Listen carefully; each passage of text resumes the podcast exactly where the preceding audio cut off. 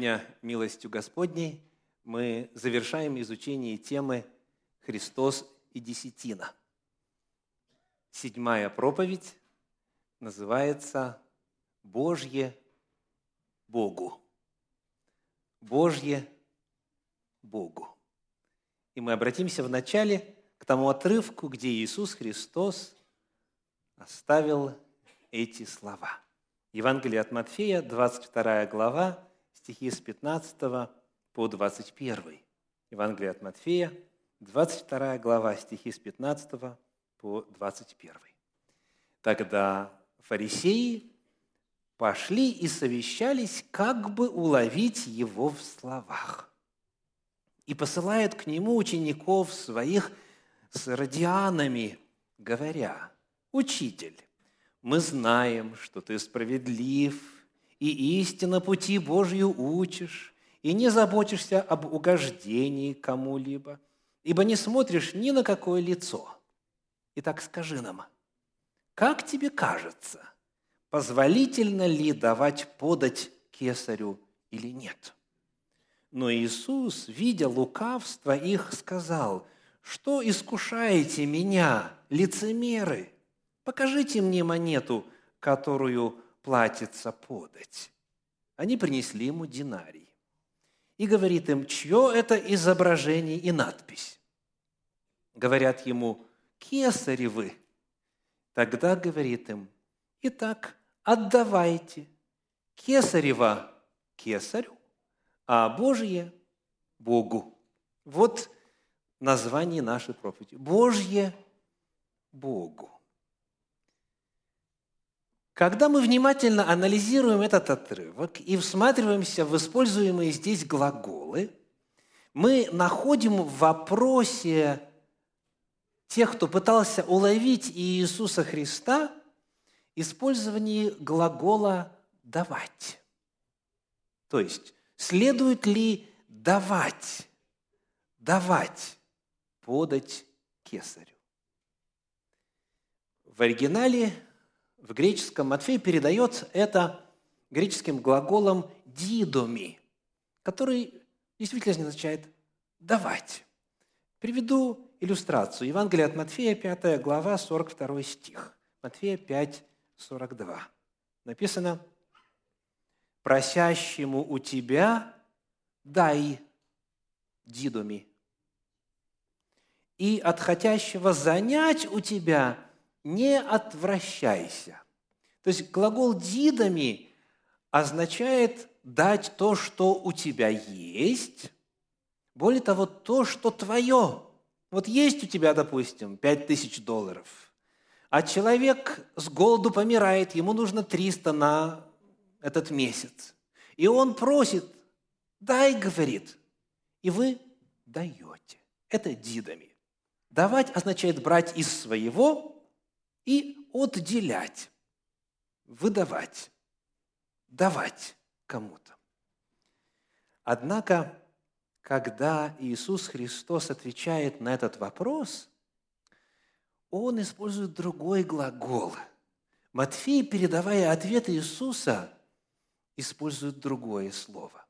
Скажите, что звучит в качестве невыраженной подоплеки заданного вопроса фарисеями, фарисейскими учениками и иродианами? Что в сути, что в основе? Когда используется глагол «давать», «давать свое», то постановка вопроса, вопроса такая. Кесарь посягает на мое кровное. Оно мое. Оно мне принадлежит. А кесарь говорит, давай. То есть со своим не хочется расставаться. Так оно и естественно, это трудно. А Христос, отвечая, говорит – по синодальному переводу. Запомнили, какое слово используется, какой глагол? Давайте вернемся. 22 глава Евангелия от Матфея, 21 стих, 22, 21. И так, говорит Христос, отдавайте кесарева кесарю, а Божие Богу. В чем разница между давать и отдавать? Отдавать. И в оригинале аподидоми означает возвращать. Отдавать означает вернуть назад, вернуть мне не принадлежащее. И Иисус Христос говорит, коль скоро эти монеты являются собственностью кесаря, и в действительности из истории римской нам известно, что когда новый правитель восходил на престол, он тут же принимался чеканить свои монеты, свое имя, свою подпись, свой дизайн там и так далее. Это его монеты. И поэтому, когда Кестер говорит «отдай мне», он имеет на это право. Ты живешь на его территории, ты пользуешься его дорогами, ты пользуешься инфраструктурой, которую он для тебя создал, и так далее, и так далее. Он руководит всей этой махиной, экономикой и прочим. И он говорит, я считаю, что вот такую сумму мне нужно возвращать за услуги, которые я предоставляю. То есть оно изначально мое, говорит кесарь, и поэтому отдавайте. То есть Иисус Христос, Он меняет фокус. Вместо ощущения, которое появляется при той формулировке вопроса, который использовали фарисеи, когда нужно от себя отрывать и отдавать кесарю, Христос говорит, нет, дело по-другому обстоит. То, что изначально его, то, что изначально кесарево, ему отдавайте. Вот это, зная, мы теперь обратим внимание на концовочку этой фразы. А Божье – Богу. Какой глагол опущен, чтобы не было тавтологии? Отдавать. То есть, если читать полностью, используя все слова, в том числе и подразумеваемые, то Христос сказал так. «Итак, отдавайте кесарева кесарю, а Божье отдавайте Богу». Эта фраза проводит аналогию между материальным и духовным, между Кесаревым и Божьим. Как есть то, что Кесарю принадлежит и на что он имеет право, и это его, так и у Бога есть то, что ему принадлежит, и он называет это своим. И Христос говорит своим слушателям, своим оппонентам, своим ученикам и нам с вами тоже. Божье отдавайте, то есть возвращайте Богу Божье. Вот заповедь Иисуса Христа. И коль эта проповедь является частью цикла «Христос и десятина», давайте посмотрим на статус десятины согласно Божьему Слову. Книга Левит, последняя, 27 глава, стихи 30 и 31. Левит, 27 глава, стихи 30 и 31. «И всякая десятина на земле, из семян земли и из плодов дерева принадлежит Господу». Это святыня Господня. 30 стих. 31. Если же кто захочет выкупить десятину свою, то пусть приложит к цене ее пятую долю, то есть 20%. Итак, Господь в Священном Писании нечто называет своим в особом смысле. «Мое серебро и мое золото», так говорит Господь. Все животные на горах, все рыбы в морях, все птицы в воздухе, все мое – я создал Вселенную, но кое-что он назвал святыней. И вот в данном отрывке святыней, то есть чем-то неприкосновенным, отделенным, посвященным, особым, является десятина. Десятина – это святыня чья? Господня. Сказано, еще раз читаю, 30 стих, Левит 27, 30 она принадлежит Господу. Это святыня Господня. Бог десятину считает своей, даже и ту, которая пока ему не отделена, даже и ту, которая находится в кошельке или на банковском счету, или а, закопана где-то в качестве сокровища. 10% принадлежит Господу, принадлежит Господу. Это Его, это Божье. И Христос учит, Божье отдавайте, возвращайте Богу. То есть Господь дает человеку сто процентов и говорит, десять, пожалуйста, верни мне. И вот, зная это, теперь интересно задать вопрос. Запомнили вы, сколько человек должен прибавить к десятине, если он решил ею воспользоваться? Пятую часть, пятую долю или 20%. Так? Это в 31 стихе написано. «Если кто захочет выкупить десятину свою, то пусть приложит к цене ее пятую долю». То есть нужно заплатить сколько стоит, плюс сверху 20%. Почему такой интересный закон? Почему нужно приложить пятую долю? На эту тему в Торе сказано немало.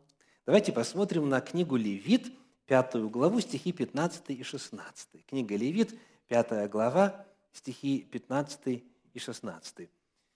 Если кто сделает преступление по ошибке и по ошибке согрешит против посвященного Господу,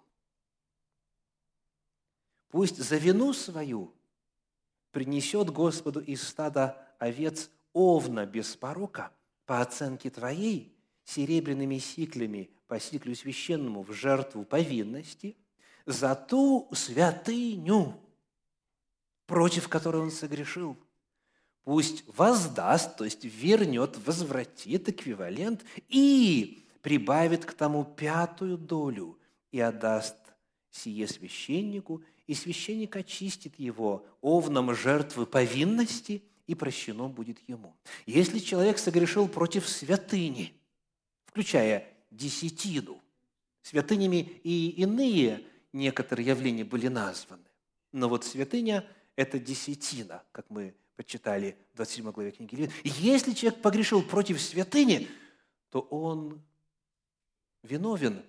Он должен принести жертву повинности. Он должен произвести восстановление и добавить сверху пятую долю к тому. То есть мы вновь видим то же самое, что сказано в 27 главе книги Левит. Ну, а вот в 6 главе у нас есть ответ, почему именно пятую долю. Читаем стихи с первого по пятый. Книга Левит, шестая глава, стихи с первого по пятый. «И сказал Господь Моисею, говоря, если кто согрешит и сделает преступление пред Господом, и запрется пред ближним своим в том, что ему поручено, или у него положено, или им похищено, или обманет ближнего своего, или найдет потерянное и запрется в том, и поклянется ложно в чем-нибудь, что люди делают и тем грешат, то, согрешив и сделавшись виновным, он должен возвратить. То есть первый шаг – реституция, восстановление. Нужно вернуть то, что не твое – Нужно возвратить похищенное, что похитил, или отнятое, что отнял, или порученное, что ему поручено, или потерянное, что он нашел. Или, если он в чем поклялся ложно, то должен отдать сполна и приложить к тому пятую долю и отдать тому, кому принадлежит в день приношения жертвы повинности. Итак, если человек своровал, если человек присвоил то, что ему не принадлежит, он нашел и знает чье, но запрется. Говорит, нет, я не находил. Или человек одолжил сумму денег, а потом, когда три месяца заканчивается, и тот, кто ему дал взаймы, приходит и говорит, ну что, готов долг? Можешь мне вернуть? И тот делает круглые глаза и говорит, какой еще долг? Я сделаю так, что еще ты мне будешь должна. Ну, вы знаете, всякие истории бывают. То есть, если человек посягнул на то, что ему не принадлежит по закону, и затем захочет искупить перед Господом эту вину, то он должен, во-первых, отдать ближнему, во-вторых, прибавить пятую часть, и в-третьих, принести жертву.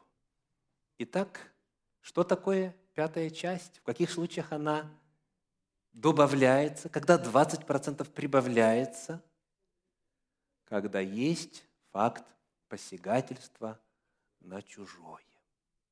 То есть это закон для проворовавшихся, закон на посягнувших на чужую собственность.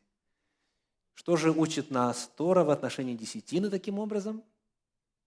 Господь говорит, если ты воспользуешься десятиной, а она принадлежит Господу, она и святыня Господня, то если ты захочешь со мною восстановить взаимоотношения, тебе нужно вернуть десятину и что сделать? Прибавить пятую часть. Потому что присваивать десятину, пользоваться десятиной для себя есть акт воровства по отношению к Богу. Где-нибудь еще такая мысль встречалась вам в Священном Писании? Давайте вспоминаем книгу пророка Малахии, третью главу, стихи с 8 по 10. Малахии, третья глава, стихи с 8 по 10. «Можно ли человеку обкрадывать Бога? А вы обкрадываете меня. Скажете, чем обкрадываем мы тебя? Десятиною и приношениями. Проклятием вы прокляты, потому что вы, весь народ, обкрадываете меня. Принесите все десятины в дом хранилища, чтобы в доме моем была пища, и хотя в этом испытайте меня, говорит Господь Саваоф, не открою ли я для вас отверстий небесных – и не залью ли на вас благословения до избытка. Оказывается, когда писал Малахия, это не было новым Божьим откровением по вопросу десятины. Что делает Малахия? Он повторяет тезисы Торы. Еще в Торе посягательство на десятину, использование святыни названо воровством. И поэтому, когда возвращаешь, нужно вернуть и прибавить 20%. Малахия повторяет заповеди Торы. Наша проповедь сегодня называется «Божье Богу». Есть ряд явлений здесь на земле, которые Бог назвал своими. Например, шесть дней работай, а день седьмой суббота Господу Богу твоему. Суббота Господня. Она Его, она Ему принадлежит. И я не имею права по своему усмотрению распоряжаться этим временем. Есть и иные некоторые явления, которые названы святыней. Святыня – это неприкосновенное. Если мы говорим о деньгах, то в частности десятина, если мы говорим о материальных благах, о прибытках и так далее, десятая часть есть святыня Господня. Она принадлежит Господу она Его. И Иисус Христос учит, отдавайте, возвращайте Божье Богу. Как это сделать? Давайте посмотрим на книгу «Числа», 18 главу, стихи 20, 21 и с 24 по 26. Книга «Числа», глава 18, стихи 20, 21 и с 24 по 26. «И сказал Господь Аарону, в земле их не будешь иметь удела, и части не будет тебе между ними, я часть твоя, и удел твой среди сынов Израилевых. Я удел твой, я часть твоя, говорит Господь Аарону. А сынам Левия, вот я дал в удел десятину из всего, что у Израиля, за службу их, за то, что они отправляют службы в скинии собрания. С 24 по 26. «Так как десятину сынов Израилевых, которую они приносят в возношении Господу, я отдаю левитам в удел, потому и сказал я им, между сынами Израилевыми они не получат удела. И сказал Господь Моисею, говоря, объяви левитам и скажи им, когда вы будете брать от сынов Израилевых десятину, которую я дал вам от них в удел, то возносите из нее возношение Господу десятину из десятины. Так давайте проверим себя на внимательность. Скажите, кому народ Божий по закону должен был отдавать десятину? Кому? Вот я слышу два разных ответа преимущественно. Кто-то говорит левитам, а кто-то говорит Богу. Что текст говорит? Давайте прочитаем 24 стих. Можно вернуть? «Так как десятину сынов Израилевых, которую они приносят возношение кому? Господу». То есть, коль скоро десятина принадлежит Господу, то возвращаем мы ее Господу. Народ Божий призван отдавать, возвращать Божье Богу. Вот это библейский ответ. Десятину мы отдаем не левитам, не священникам, не пасторам, не учителям, не служителям, а Богу. Так говорит текст Торы. А дальше происходит нечто очень интересное. 21 стих, посмотрите, пожалуйста, вновь.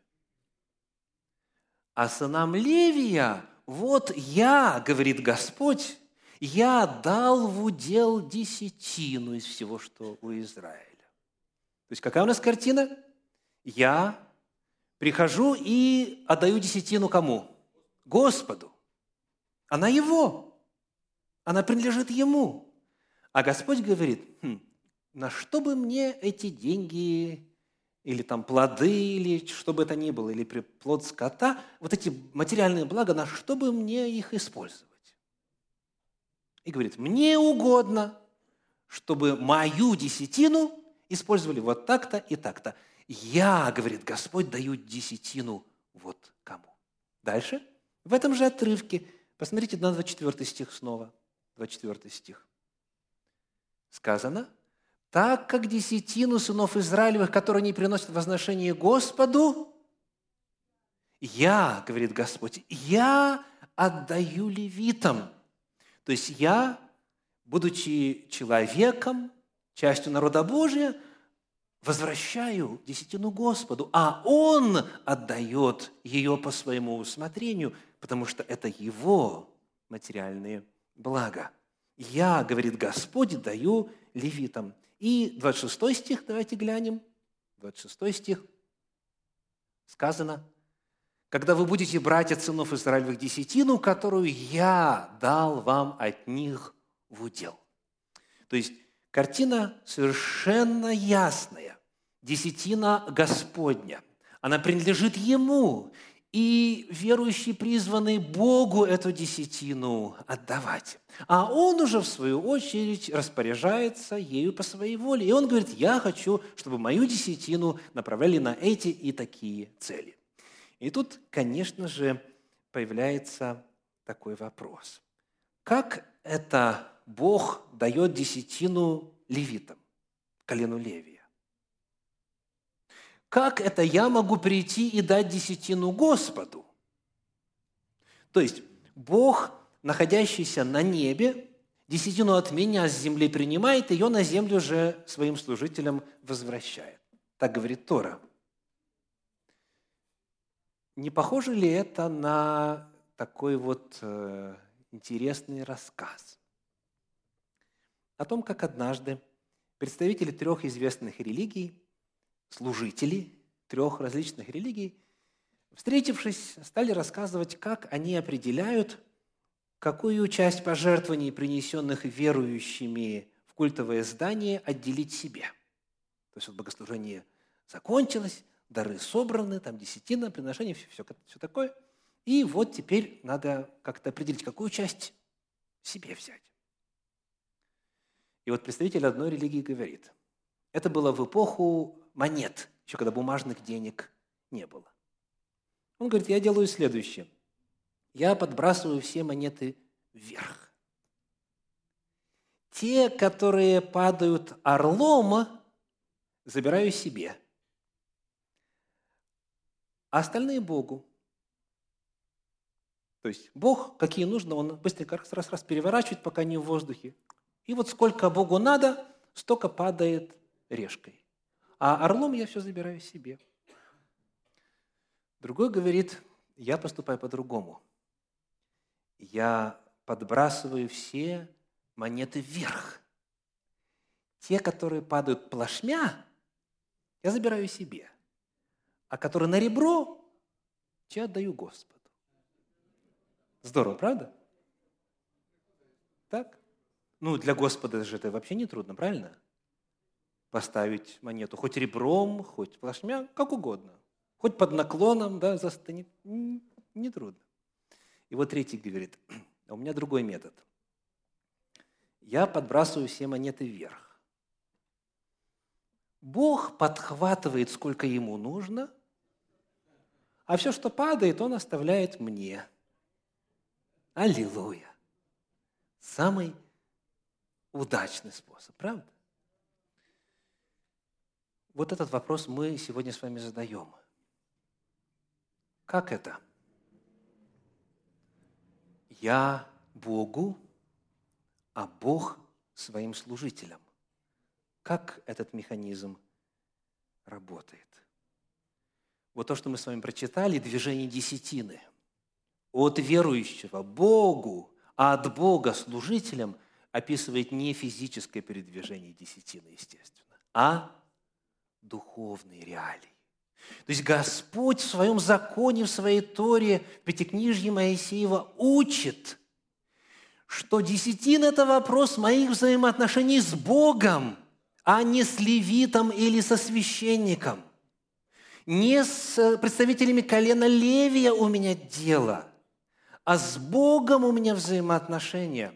Поэтому, говоря языком, описывающим духовную реальность, мы возвращаем Божье Богу, Ему, находящемуся на небе – или же, как в другом месте написано, куда бы я ни пошел, ты везде там.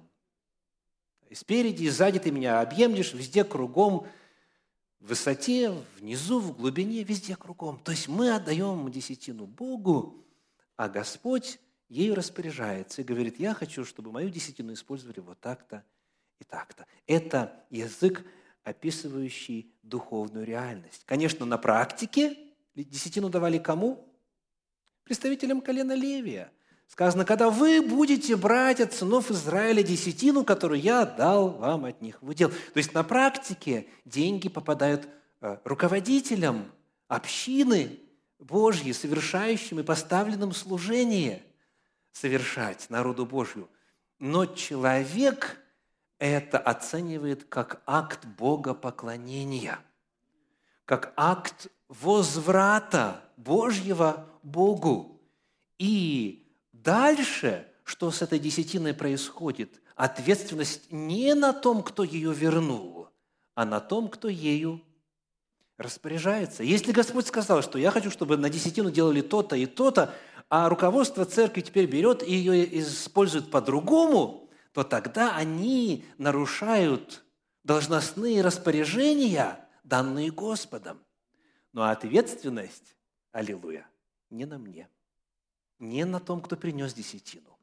Ответственность моя, как жертвователя, как донора, если говорить современным языком, как того, кто возвращает Божье Богу, она заканчивается на моменте, когда материальные блага оставляют мои владения и оказываются в Божьих владениях. На этом моя ответственность заканчивается. Но вот появляется очень непростой вопрос. А как быть, если не все в руководстве народа Божия распоряжаются десятиной правильно? Более того, как быть, если не все служители Божьи, который финансируется за счет десятины. Некоторые добавляют «моей десятины» или «нашей десятины», что, как вы понимаете, неверно. Десятина никогда не была нашей, она никогда не была моей, она всегда была Божьей. Как быть, если кто-то из них согрешает или учит чему-то не так, или делает что-то неправильно? Как это должно и может влиять на меня, того, кто желает быть верен Господу? Я хочу привести вам две иллюстрации из Священного Писания. Давайте откроем вместе первую книгу царств, вторую главу, стихи с 12 по 17. Первое царств, вторая глава, стихи с 12 по 17. «И грех...» Да, с 12.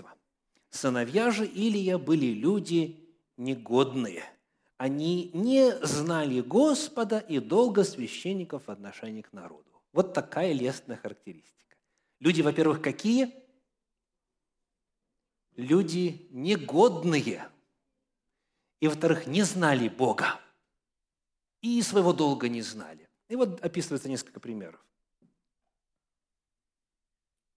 Когда кто приносил жертву, отрок священнический, во время варения мяса приходил с вилкой в руке своей и опускал ее в котел или в кастрюлю, или на сковороду, или в горшок, и что вынет вилка, то брал себе священник. Так поступали они со всеми израильтянами, приходившими туда в селом. Даже прежде, нежели сожигали тук, приходил отрок священнический и говорил приносившему жертву, дай мясо на жаркое священнику. Он не возьмет у тебя вареного мяса, а дай сырое. Ну, здесь просто вставим, вставим два предложения, что жертвы за грех и жертвы повинности съедались. И они готовились безвкусно, просто варилось, без всяких приправ, соли там и так далее. Простое вот, мясо. Вспоминайте запах вот простого варящегося мяса, без специй, без приправ. Это невкусно. А эти сыновья Илья говорят, дай на жаркое. Так?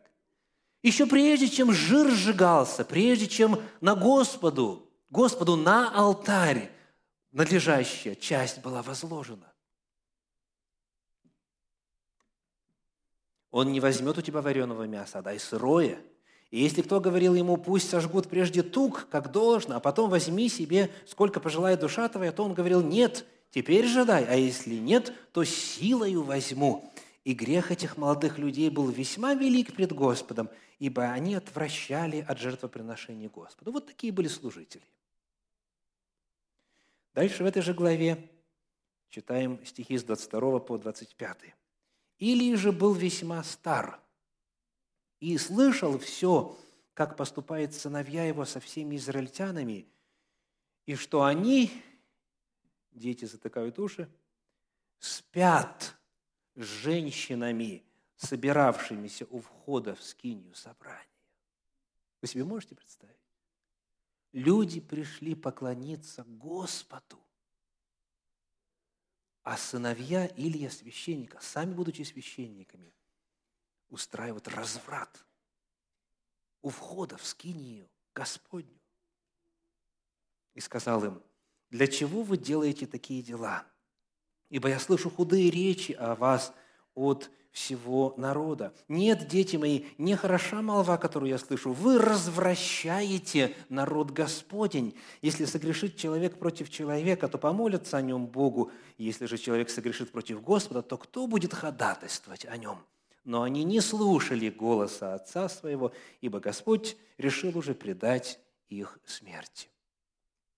В истории народа Божия бывали моменты, когда служители никак не соответствовали своему высокому служению. И они нарушали закон Божий. Они не совершали служение, как полагается. Вопрос. Следовало ли народу перестать приносить жертвы. Раз они такие вот негодные. Следовало ли сказать, я больше не буду ходить, я больше не пойду на поклонение Господу. Раз эти жертвы неправильно готовили, неправильно съедали? Следовало ли народу перестать отдавать десятины и начать обкрадывать Бога, раз служители Божьи такие негодные? Это непростой вопрос. Вот что отвечает Священное Писание. В первой главе первой книги Царств, в третьем стихе. Потрясающее заявление. Первое Царств 1.3. «Ходил этот человек из города своего в положенные дни поклоняться и переносить жертву Господу Саваофу в селом, там были Илий и два сына его, Офни и Финия, священниками Господа в рамках одного стиха. Вот кто были священниками.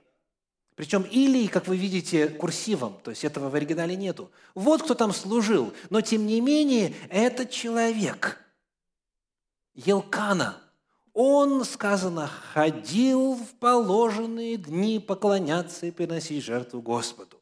Неважно, какого качества священники. Мой долг перед Богом по-прежнему остается.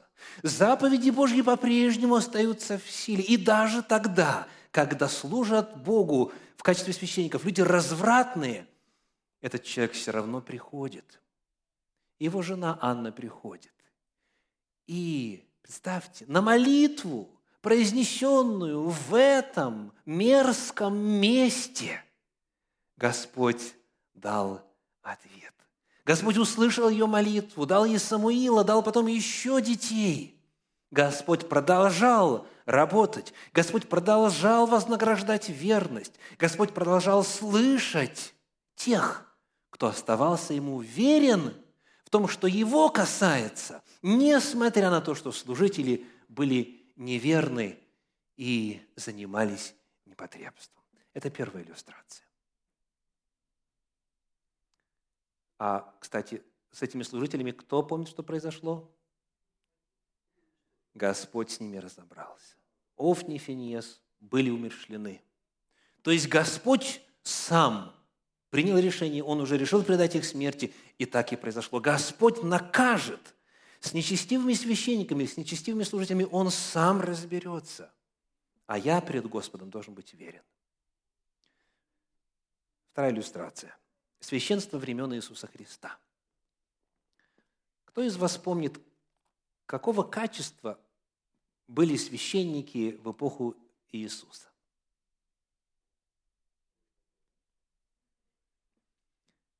Евангелие от Матфея, 21 глава, стихи 12-13. Матфея, 21 глава, стихи 12 и 13.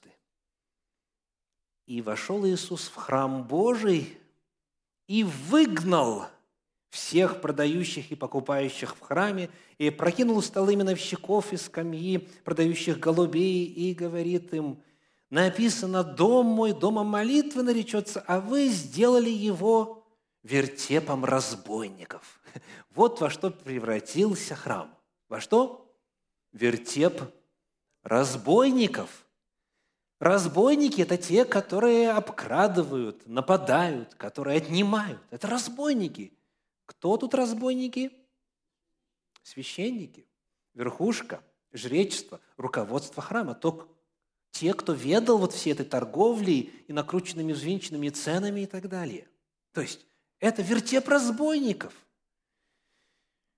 В 22 главе Евангелия от Матфея, в 23 стихе, 29 написано так. Матфея, 22 глава, стихи 23-29. «В тот день приступили к нему садукеи, которые говорят, что нет воскресения, и спросили. Так садукеи говорили, что нет воскресения. Нет воскресения из мертвых. Стих 29. Иисус сказал им в ответ, «Заблуждаетесь, не зная Писаний или силы Божьей». Садукеям Христос говорит, вы не знаете Писания, у вас нет живых отношений с Богом, вы не знаете Божью силу. Причем здесь священники, кто знает? Потому что священники были садукеями. В электронной еврейской энциклопедии об этом сказано так. Садукеи, еврейское цадуким или цдуким, одно из главных религиозно-политических течений в Иудее II века до нашей эры, первого века нашей эры. Современная наука связывает название Садукии с именем соратника царей Давида и Соломона, священнослужителя Цадока в Септуагинте и отсюда в русской традиции Садок, основателя виднейшей династии первосвященников. Садукеи – это священнослужители, это служители храма.